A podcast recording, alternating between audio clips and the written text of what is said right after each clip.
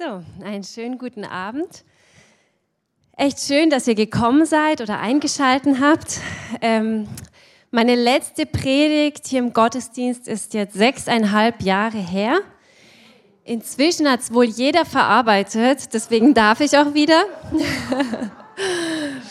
ähm, wahrscheinlich auch nur, weil Arthur weg ist oder so. Nee, Quatsch, er hat mich gefragt.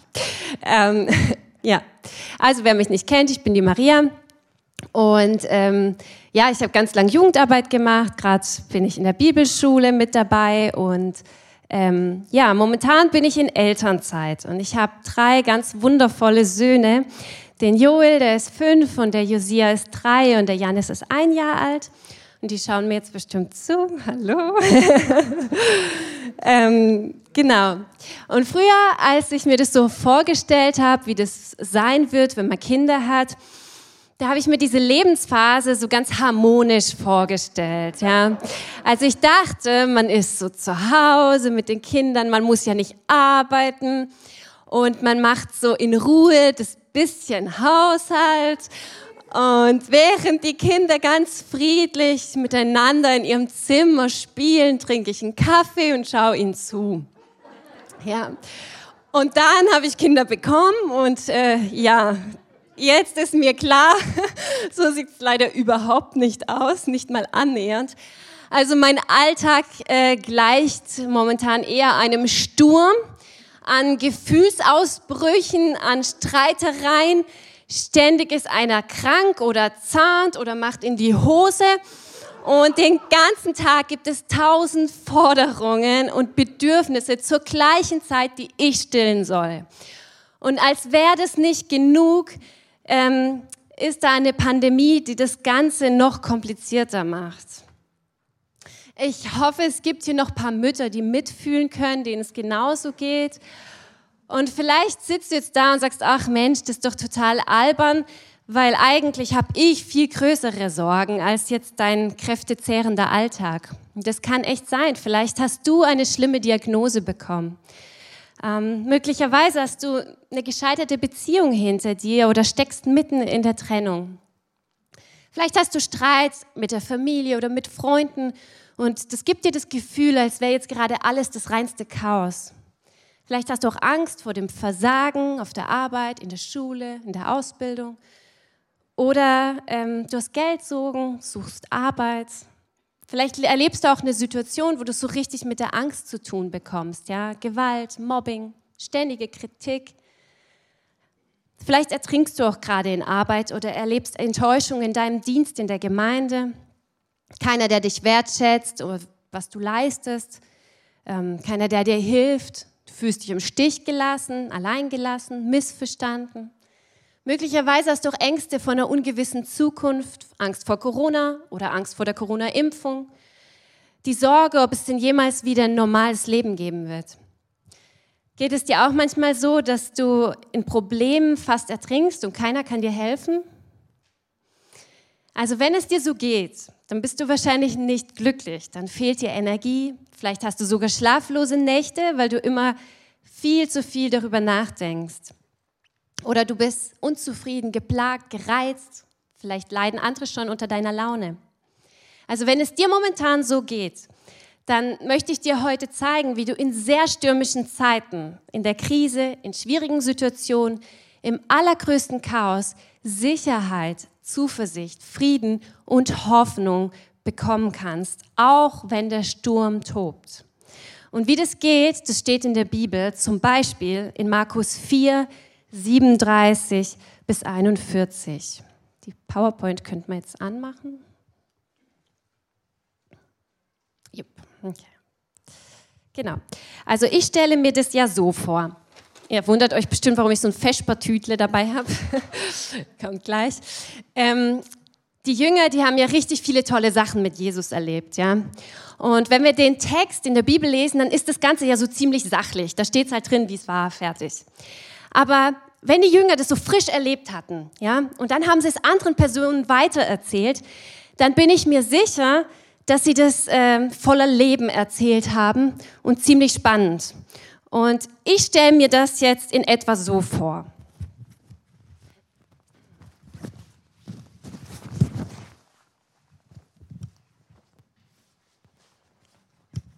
Also, als es Abend wurde, da sagte Jesus zu uns, dass wir auf die andere Seite des Sees fahren sollen. Also er, wir schickten alle Zuhörer weg und stiegen dann zu Jesus ins Boot und wir fuhren los. Aber wir waren noch gar nicht lange unterwegs, da zog ein heftiger Sturm auf. Ich bin Fischer. Die meisten von uns sind Fischer. Wir gehen jeden Tag, Tag für Tag fischen. Und wir haben schon einige Situationen erlebt, in denen es so richtig brenzlig wurde. Normalerweise erkenne ich es sofort, wenn ein Sturm droht. Ich äh, wäre niemals leichtsinnig einfach in einen Sturm hinaus gesegelt, sondern wir wurden tatsächlich von ihm überrascht. Der See Genezareth, der ist zwar relativ klein, aber er ist tief. Und die Ufer, die liegen circa 200 Meter unter dem Meeresspiegel. Wenn Winde kommen, dann werden sie durch diese umliegenden Berge nochmal verstärkt sodass es ganz plötzlich zu einem richtig heftigen Sturm kommen kann und das Wasser in kürzester Zeit bis zu sechs Meter hohe Wellen ähm, aufpeitschen kann. Als erfahrener Segner erkannte ich die Gefahr dieses Sturms und deswegen bin ich auch in Panik geraten. Dieser Sturm, der war tatsächlich lebensgefährlich. Meterhohe Wellen schlugen in unser Boot, bis es fast voll Wasser gelaufen war. Ich war komplett durchnässt und ich schrie den anderen Anweisungen zu. Der Wind blies, die Wellen peitschten gegen das Boot. Keiner verstand, was ich rief. Es war ein wildes Durcheinander. Johannes und Jakobus versuchten, das Wasser aus dem Boot zu schöpfen. Und ich versuchte, durch den Wind zu segeln. Aber ich konnte nichts sehen und ich hatte keine Orientierung mehr. Und wisst ihr was? Währenddessen schlief Jesus hinten im Boot mit dem Kopf auf einem Kissen, seelenruhig. Ich weiß, dass er müde war von den vielen Predigten. Wir waren lang unterwegs. Aber wie kann man in so einer Situation schlafen? Das ärgerte mich. Ich meine, ich dachte sowieso, dass er uns nicht helfen kann, weil wir waren die erfahrenen Fischer, nicht er. Aber irgendwann, da waren wir so verzweifelt und absolut sicher, dass wir das nicht überleben werden. Also weckten wir ihn schließlich. Und wir riefen, Lehrer, macht es dir denn nichts aus, dass wir umkommen? Jesus erwachte, sah uns an, stand auf und dann bedrohte er den Wind mit einer faszinierenden Autorität. Und er befahl dem Wasser, schweig! Sei still. Und sogleich legte sich der Wind. Es herrschte tiefe Stille, absolute Ruhe. Ich hörte nichts außer meinem eigenen Atmen. Ich hatte eine Gänsehaut. Jesus sah uns lange an, während wir noch völlig fassungslos dastanden. Und dann fragte er kopfschüttelnd, warum seid ihr so ängstlich? Habt ihr immer noch keinen Glauben? Wir sahen uns gegenseitig an, alle schwiegen betreten und immer noch zitternd flüsterten wir zueinander, wer ist dieser Mann, dass ihm sogar Wind und Wellen gehorchen?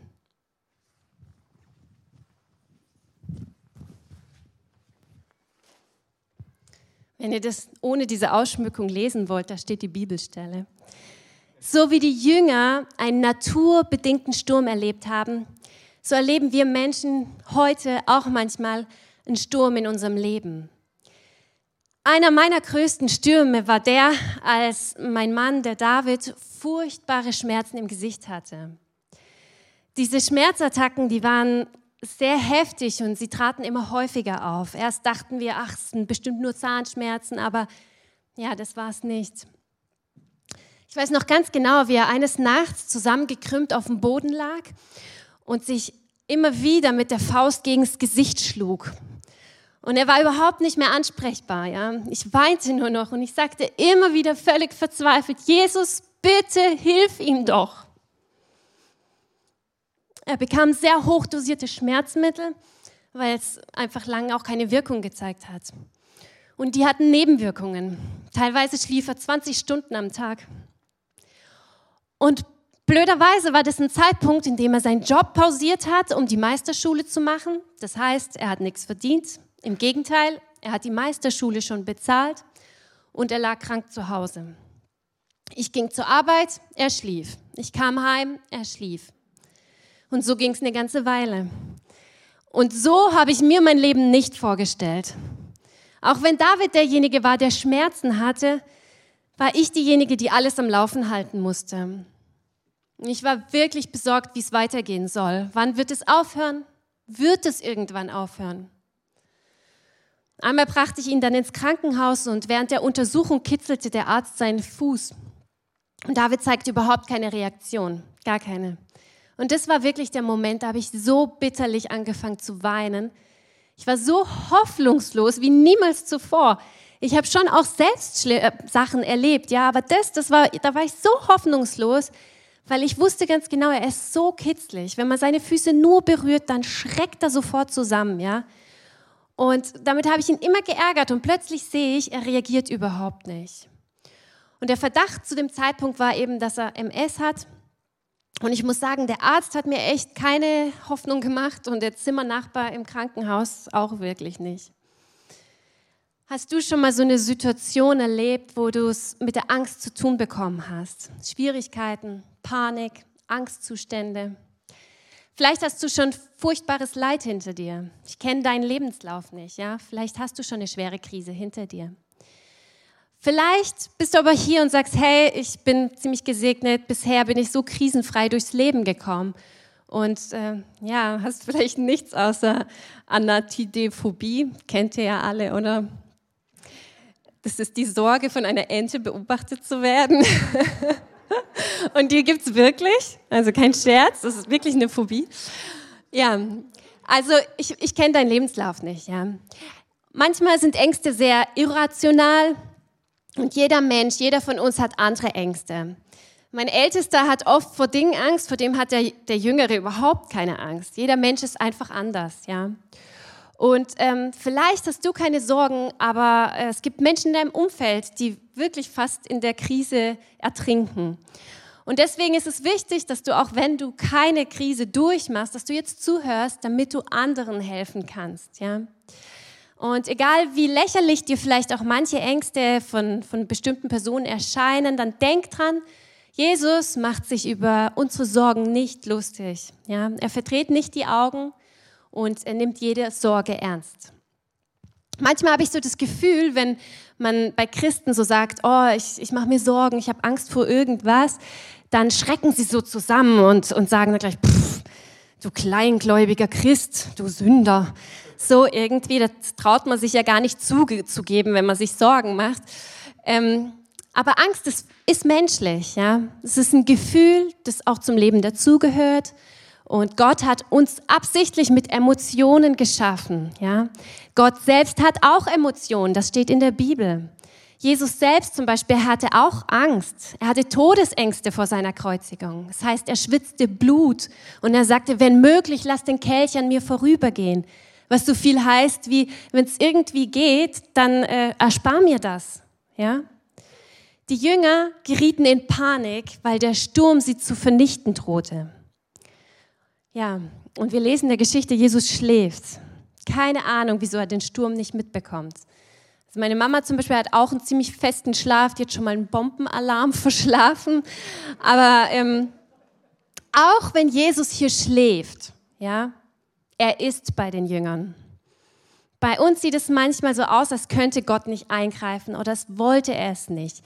Es fühlt sich vielleicht nicht danach an, als wäre Gott in diesem Moment wirklich bei dir, aber sei dir gewiss, er ist da. Und das ist mein erster Punkt heute. Oh, das ist nicht mein erster Punkt.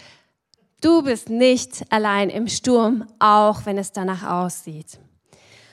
Und dazu möchte ich dir eine kleine Geschichte erzählen. Eines Nachts ist in dem Haus ein Brand äh, ausgebrochen und während so die Flammen hervorschießen, stürzen Eltern und Kinder aus dem Haus heraus schauen ganz entsetzt zu, wie die Flammen des, des Heim vernichten. Und plötzlich bemerken sie, oh nein, unser Jüngster fehlt. Ein fünfjähriger Junge, der sich eben im Augenblick der Flucht so sehr gefürchtet hat, dass er ähm, ein Stockwerk nach oben gerannt ist. Nun gab es keine Möglichkeit mehr, in dieses brennende Haus zu gelangen. Und plötzlich öffnet sich oben ein Fenster und der Junge ruft um Hilfe. Sein Vater hört es, sieht es und schreit ihm dann zu, spring! Und der Junge, der sieht aber nur Rauch und Flammen, ja. Aber er hört die Stimme seines Vaters und dann sagt er, Papa, aber ich sehe dich nicht. Und der Vater ruft dann, aber ich sehe dich und das genügt, spring. Und dann springt das Kind und landet sicher in den Armen des Vaters. Ich weiß, im Sturm hört man manchmal nicht so gut. Aber deswegen ist es umso wichtiger, dass du weißt, Gott ist genauso bei dir. Auch wenn du ihn im momentan nicht siehst, wenn du ihn nicht spürst und vielleicht nicht mal hörst. Und du musst nicht erst irgendwas leisten oder beweisen, damit Jesus dir in diesem Sturm beisteht. Du musst nicht erst ein besserer Christ werden, reifer, stärker im Glauben. Jesus ist da, ja? Du bist nicht allein. Er ist mit dir. Und wenn du wütend bist, wieso Jesus jetzt eigentlich nicht reagiert, wieso er scheinbar nichts tut und dein verzweifeltes Gebet nicht erhört, dann geht es dir ganz ähnlich wie den Jüngern damals. Sie haben Jesus auch ganz vorwurfsvoll gefragt, kümmert dich denn nicht, dass wir umkommen? Ja, ich höre da schon so einen Vorwurf raus. Und es ist so, in der Krise hast du zwei Alternativen. Entweder du starrst auf dieses steigende Wasser in deinem Boot, du kämpfst vielleicht frustriert dagegen an, das aus dem Boot zu schütten und du machst dir Sorgen und du denkst, dass Jesus sich nicht um dich kümmert und die Kontrolle verloren hat und du diesem Schicksal ausgeliefert bist. Oder, oder du änderst deine Perspektive. So wie die Jünger damals. Ach, das ist vielleicht ein bisschen zu früh. Äh, wir müssen uns, die Jünger, da heißt es, die Jünger, äh, dass Jesus schlief hinten im Boot. Ja?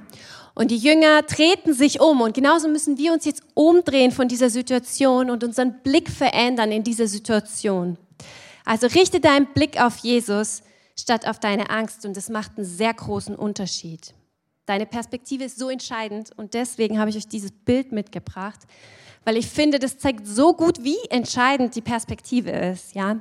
Also je nachdem, von wo äh, aus du hinschaust, siehst du entweder den Mittelfinger oder halt eben drei Finger, die hochgehalten werden. Ja, also entweder du siehst den drohenden Untergang und deine Angst wächst, oder aber du schaust auf Jesus und du bekommst Hoffnung.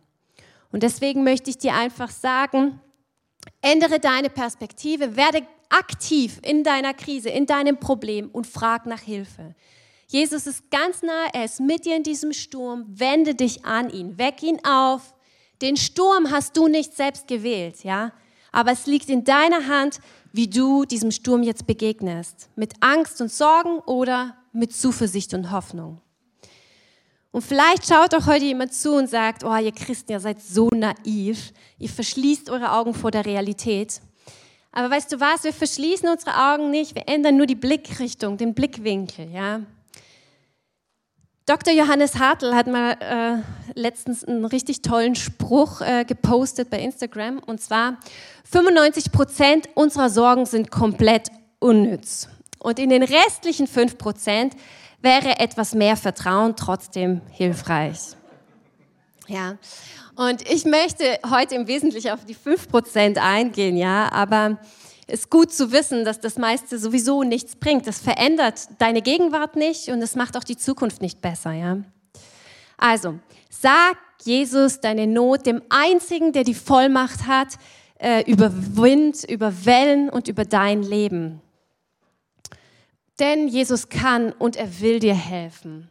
Das ist vergleichbar mit einer richtig guten Haftpflichtversicherung. Jetzt sind bestimmt ein paar von euch da, die halten nicht so viel von Versicherung. Ich bin so eine. Ähm, also wenn ich davon rede, von einer richtig guten Versicherung, dann meine ich eine, die auf jeden Fall greift, auch bei grober Fahrlässigkeit. Ja, also nicht so eine, die immer nur bei Wenn und Aber irgendwie äh, genutzt werden kann. Es ist immer dumm, wenn irgendwas kaputt geht, oder? Es ist immer ärgerlich. Aber wenn du weißt, du hast eine Versicherung, die das bezahlen wirst, äh, wird, dann kannst du irgendwie beruhigt sein, weil du weißt, dass du abgesichert bist. Ja? Du, du musst des, der Versicherung nur den Schaden melden und dann wird das Ganze behoben. Das dauert vielleicht auch ein bisschen, aber es wird erledigt. Und Jesus ist quasi deine Premium-Haftpflichtversicherung. Die Versicherung verhindert nicht, dass der Sturm kommt, aber die Sturmschäden, die werden auf jeden Fall übernommen. Deswegen möchte ich dich ermutigen, bin ein bisschen zu schnell, vertraue Jesus. So, und das ist jetzt ganz leicht gesagt. Im Volksmund sagen wir ja so, äh, Vertrauen muss man sich verdienen. Und das stimmt schon, wenn du jemanden richtig gut kennst, dann fällt es dir leichter, ihm zu vertrauen, oder? Also stell dir mal vor, du gehst in ein Möbelgeschäft und kaufst dir so ein richtig teures Möbelstück. Und dann ähm, kommst du nach draußen und dann überlegst du dir, okay, wie transportiere ich das jetzt nach Hause? Und zufällig kommt jemand vorbeigelaufen und bietet an, das für dich zu erledigen. Der wird, äh, du darfst Kaffee trinken gehen währenddessen und er befestigt dir das, der versichert dir, es wäre absolut sicher. Du hast den Menschen aber noch nie gesehen. Du weißt nicht, ob er sich überhaupt mit Spanngurten auskennt und ob er überhaupt mal ein Möbelstück transportiert hat. Und er übernimmt auch keine Haftung für Schäden. Ja, das ist ziemlich riskant, oder? Würdest du dem vertrauen? Ich nicht. Also wenn ich Möbel kaufe, dann nehme ich meinen Papa mit. Weil mein Papa, der kann so gut Sachen auf dem Anhänger befestigen, da macht ihm keiner was vor, ja. Wenn der ein Möbelstück befestigt, das ist 100% bombenfest, ja. Und ich kenne meinen Papa schon eine Weile und deswegen weiß ich es, ich habe es ja schon erlebt. Und genauso ist es mit Jesus. Umso besser du Jesus kennst, indem du sein Wort liest, desto mehr kannst du ihm vertrauen, dass er bei dir ist, dass er dir in diesem Sturm beisteht und dich vor dem Untergang bewahrt. Ganz egal, wie es gerade aussehen mag. Deswegen gib Jesus die Chance, dein Vertrauen zu gewinnen, indem du dich mit ihm beschäftigst. Lerne Jesus besser kennen. In der Bibel gibt es so viele Berichte von Menschen, die so coole Sachen mit ihm erlebt haben. Überzeug dich selbst, lies nach, schau, was diese Menschen erlebt haben. Und jetzt denkst du sicherlich, oh, aber Maria, die Jünger sind mit Jesus umhergezogen, die haben so viel Wunder erlaubt, erlebt und trotzdem haben sie im Sturm ja gezweifelt und ihm nicht vertraut. Tatsächlich, wenn wir Markus 1 bis 4 anschauen, ähm, steht da ziemlich viel, was zuvor geschah. Ja?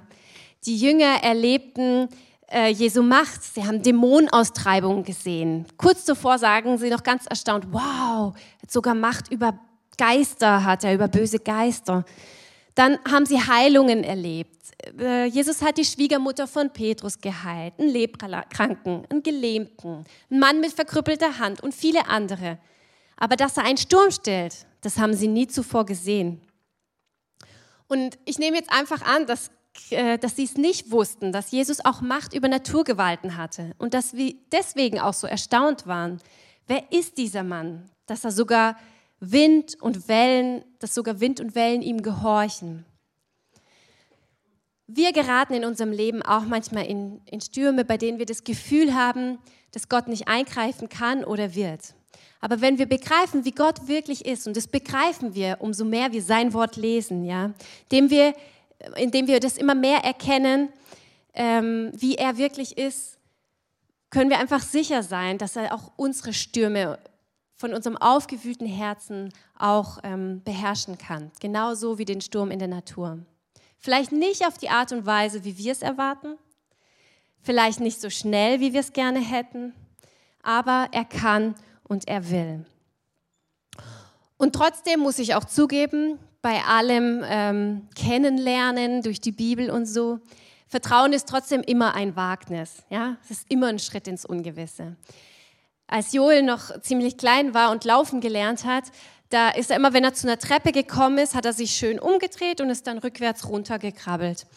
Und das konnte ich so beobachten. Aber immer dann, wenn ich daneben stand, dann hat er hat er überhaupt nicht angehalten vor der Treppe, sondern wäre quasi einfach direkt weitergelaufen ins Leere. Ja?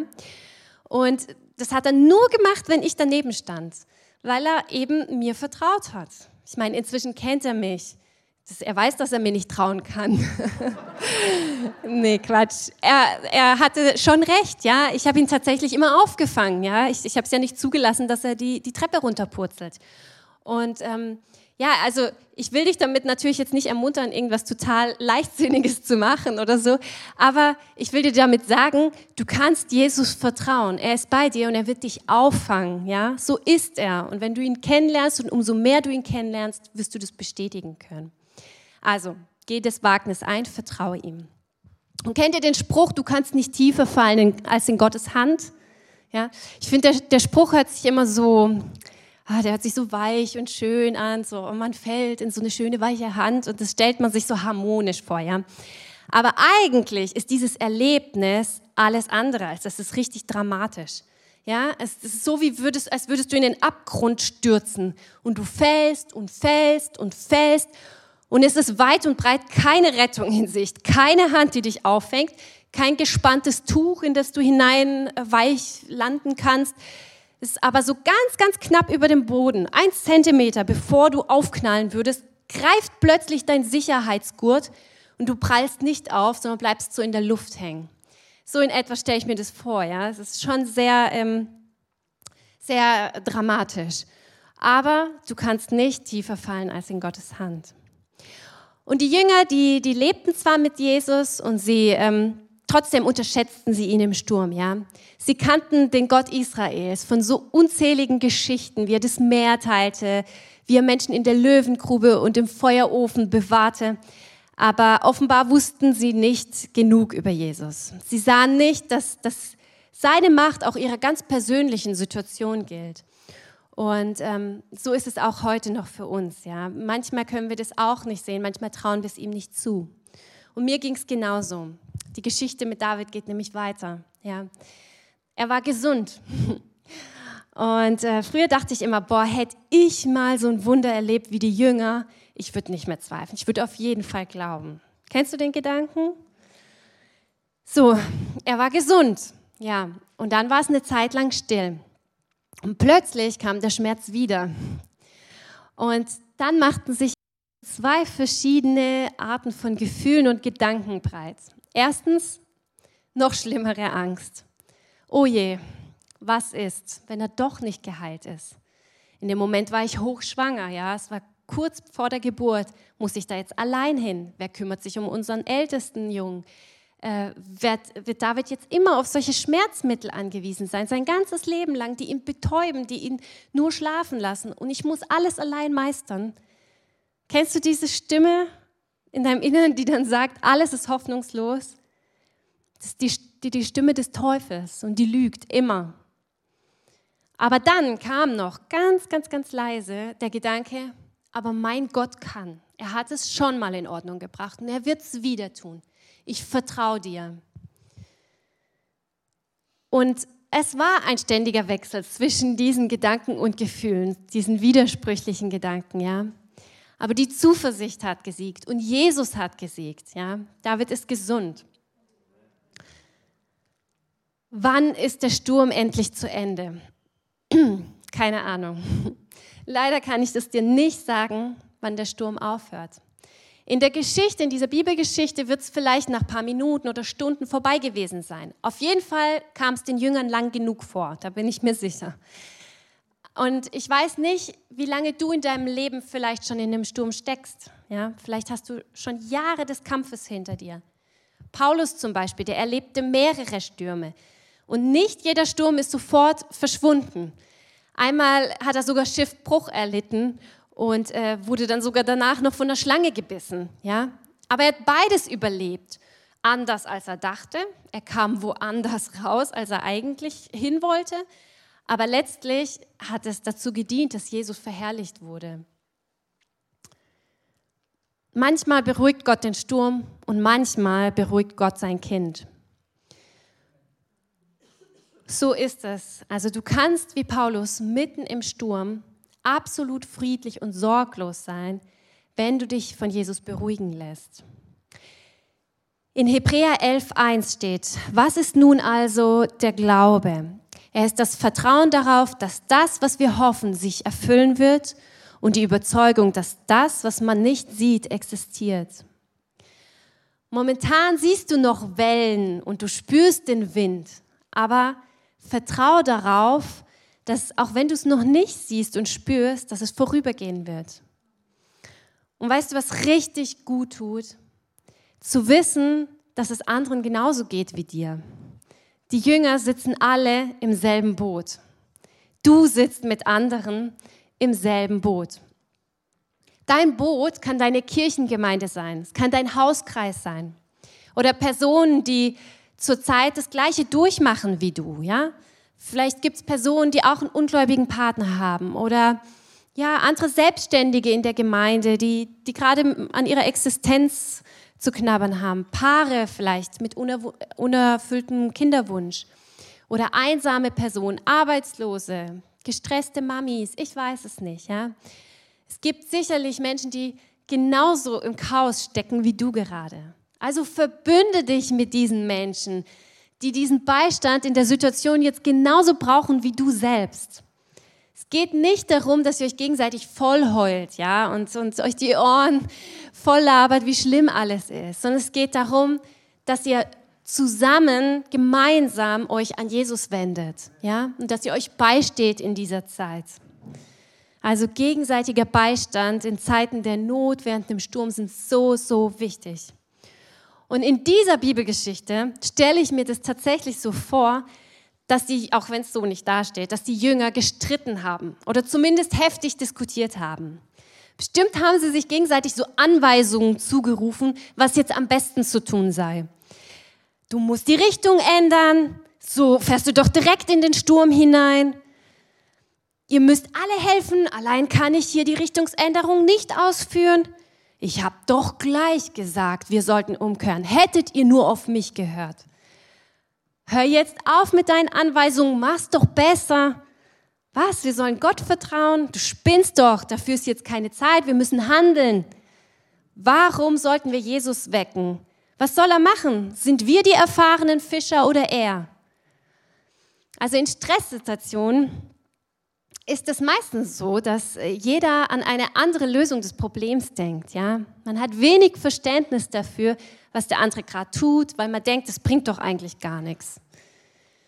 Stürme sind also keine harmonische Angelegenheit, in denen man so ruhig und mit Bedacht spricht. Das ist eher so emotionsgeladen, ja? Da wird geschrien und geschimpft.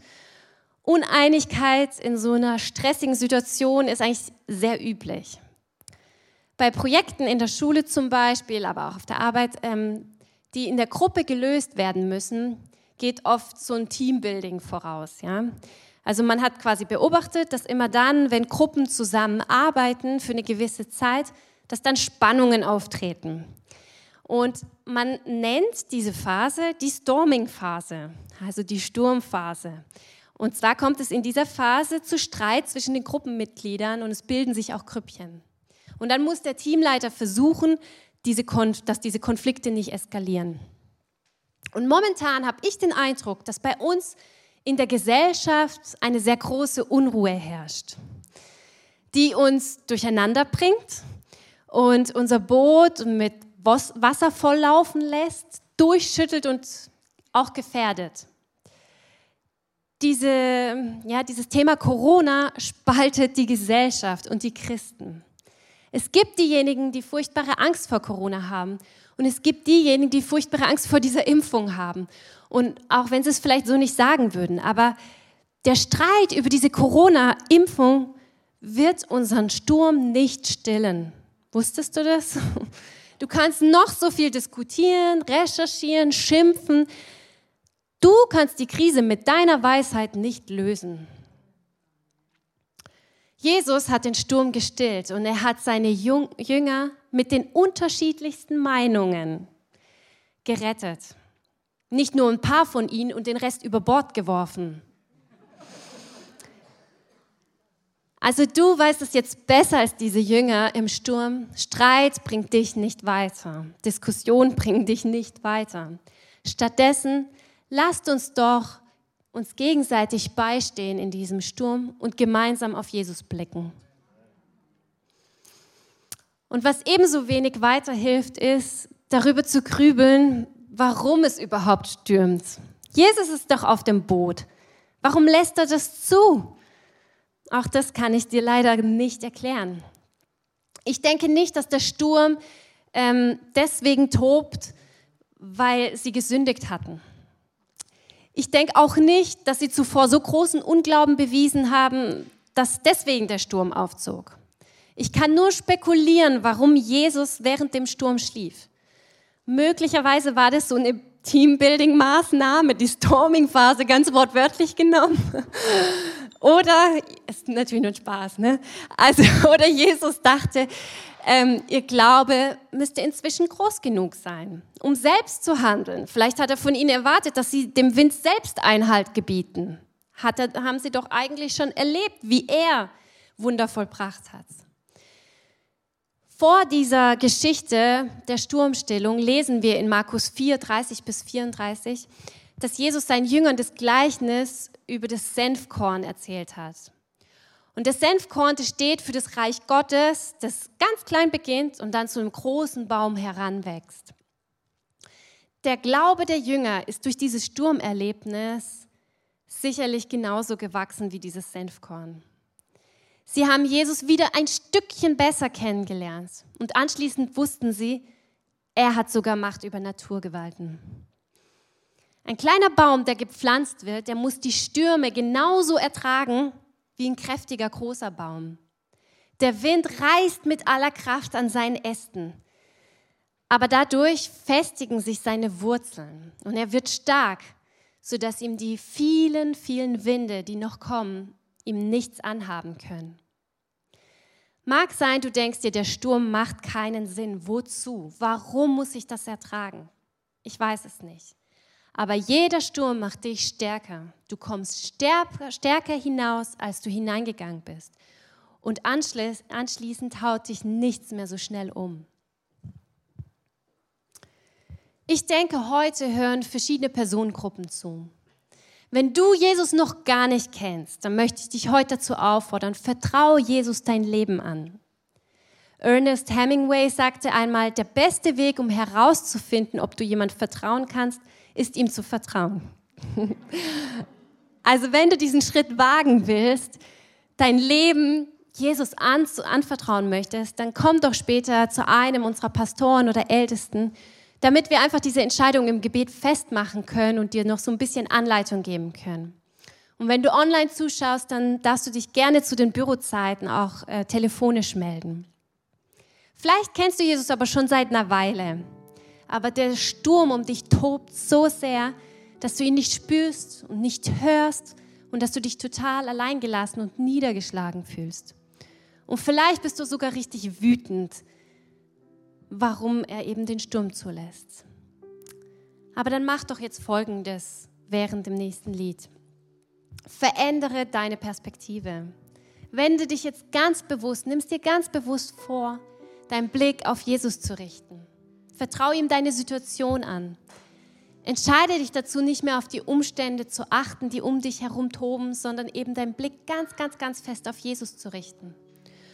Und immer dann, wenn diese Sorgen sich wieder einschleichen wollen in den nächsten Tagen, in den nächsten Wochen, dann mach Folgendes. Sprich ganz laut aus.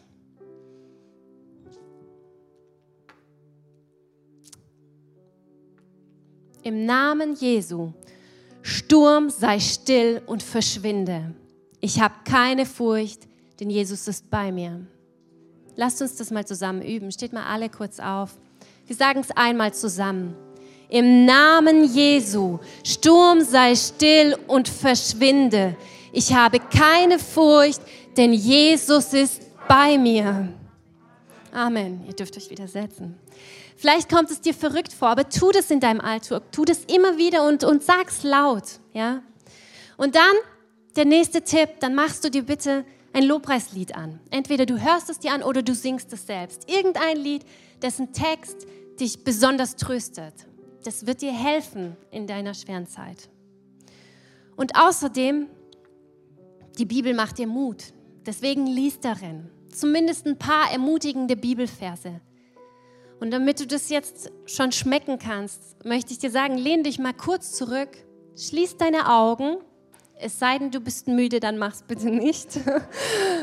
Und dann darfst du jetzt die Zusagen des Wortes Gottes genießen, okay? Johannes 16, 33. Ich habe euch das alles gesagt, damit ihr in mir Frieden habt. Hier auf der Erde werdet ihr viel Schweres erleben, aber habt Mut, denn ich habe die Welt überwunden.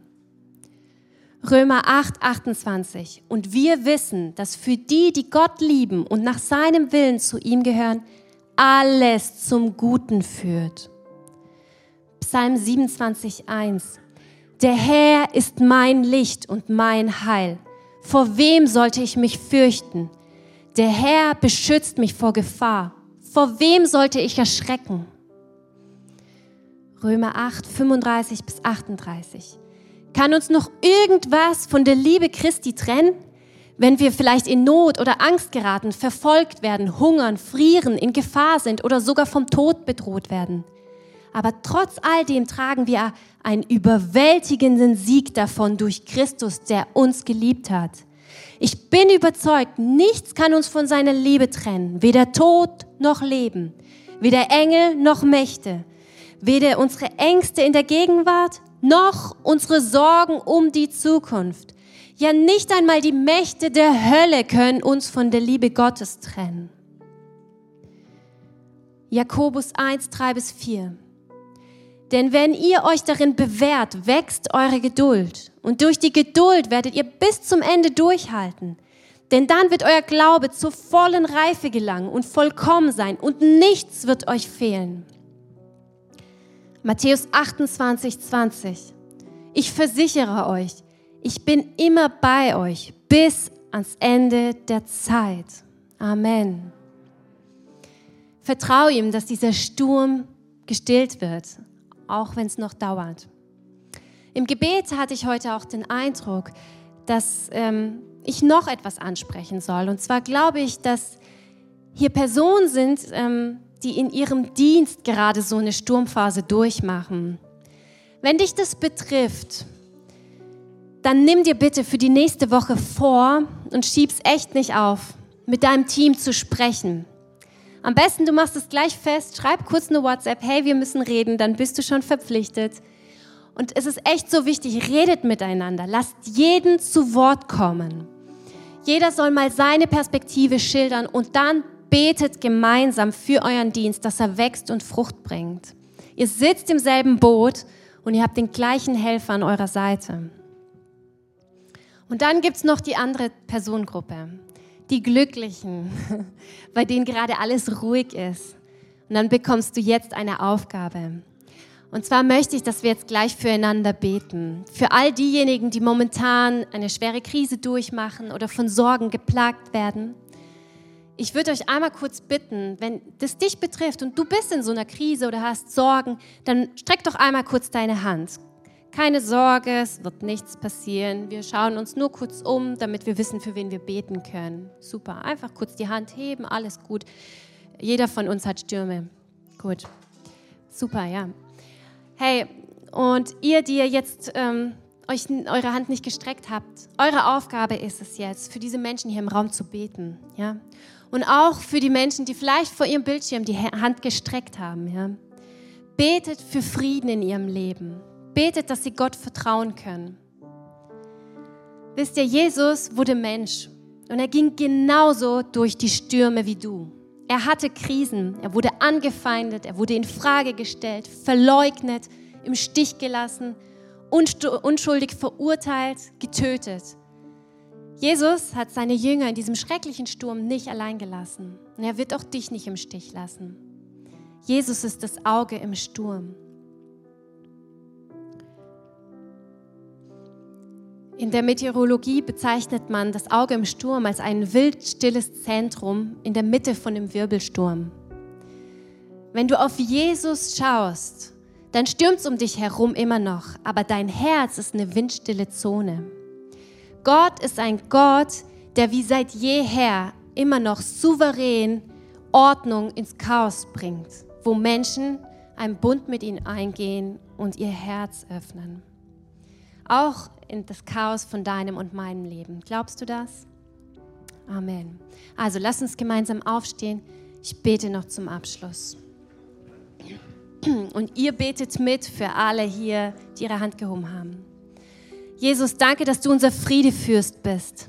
Danke, Jesus, dass du in deinem Wort versprochen hast, dass du unserem Sturm stillen wirst. Vater, ich bitte für Ausdauer, für Durchhaltevermögen, für einen starken Glauben, für all diejenigen, die sich gerade in so einer Krise befinden, für alle, die denken, dass sie in ihren Sorgen fast ersticken. Jesus, ich bitte dich, dass sie Kraft haben, dass sie, dass sie einfach diese Zuversicht und Hoffnung haben, dass du an ihrer Seite bist, dass du sie nicht alleine lässt, dass sie diesen Kampf nicht alleine kämpfen müssen, sondern dass du ihn für sie kämpfst. Jesus Christus, ich bitte dich, dass jeder Einzelne, der sich so, so fühlt, dass er jetzt diese Erfahrung des Friedens spüren darf. Jesus, ich, ich spreche aus, dass dieser Sturm gebrochen wird. Ich, ich spreche aus, dass diese Sorgen zerfallen im Namen Jesus. Und ich bete, Herr, dass jeder diese Ruhe empfängt, diesen Frieden, selbst wenn es außenrum vielleicht noch stürmt, diese Ruhe und diese Zuversicht soll einfach jeden Einzelnen hier erfüllen. Jesus Christus, und ich bitte dich, dass wir Licht sein können, dass wir Licht in der Finsternis sein können. Jesus, ich, ich danke dir dafür, dass du so gute Pläne hast und dass du uns viel Grund zur Freude geben möchtest. Und ich, ich freue mich schon drauf, wie unsere Welt sich verändern wird, wenn jeder von uns sich 100% auf dich verlässt, Jesus. Was wir hier erleben werden, Jesus, wie sich jeder auf seinen Dienst konzentrieren kann, weil keine Sorgen ablenken. Jesus, ich freue mich einfach, dass, dass Menschen zu dir finden werden, weil sie sehen, hey, der geht mit Jesus und obwohl der so Stürme erleidet, ist der so voller Frieden und voller Freude. Jesus, ich, ich bitte dich, dass wir einfach ein gutes Licht und Vorbild sein können für andere und dass wir anderen gut beistehen können, dass wir nicht Hass schüren und, und Streit verursachen, sondern dass wir Frieden stiften und dass wir anderen, die in Krisen sind, ein Beistand sind. Danke, Jesus, für deine große Liebe. Und ich bitte dich, dass du diese Veränderung im Herzen schaffst und dass du jeden in der nächsten Woche immer wieder daran erinnerst, daran festzuhalten. Im Namen Jesus bete ich. Amen.